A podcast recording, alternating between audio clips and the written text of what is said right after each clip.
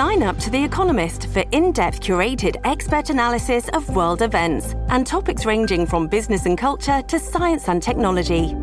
You'll get the weekly digital edition, online only articles, curated newsletters on politics, the markets, science, culture, and China, and full access to The Economist Podcast Plus. The Economist is independent journalism for independent thinking. Go to economist.com and get your first month free. These are the Chronicles of Dominic Carter on 77 WABC.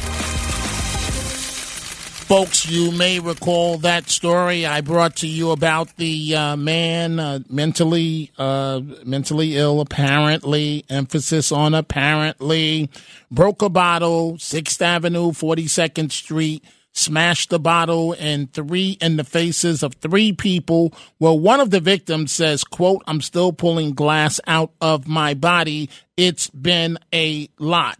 49 year old person uh, the suspect, uh, Michael Howe, and the victim. This is one of the victims, uh, a female, and and this happened to her about 6:45 on Thursday. On Thursday, and she's stating that the victim mental illness is rampant, and uh, you know the quotes from the uh, victim.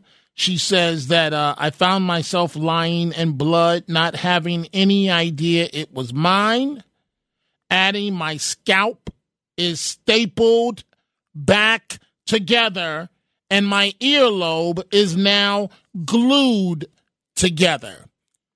The suspect, you already know, arrested eight times, a string of thefts, another assault in August, but police continue to tell us that crime is down. Crime is down. Crime is down.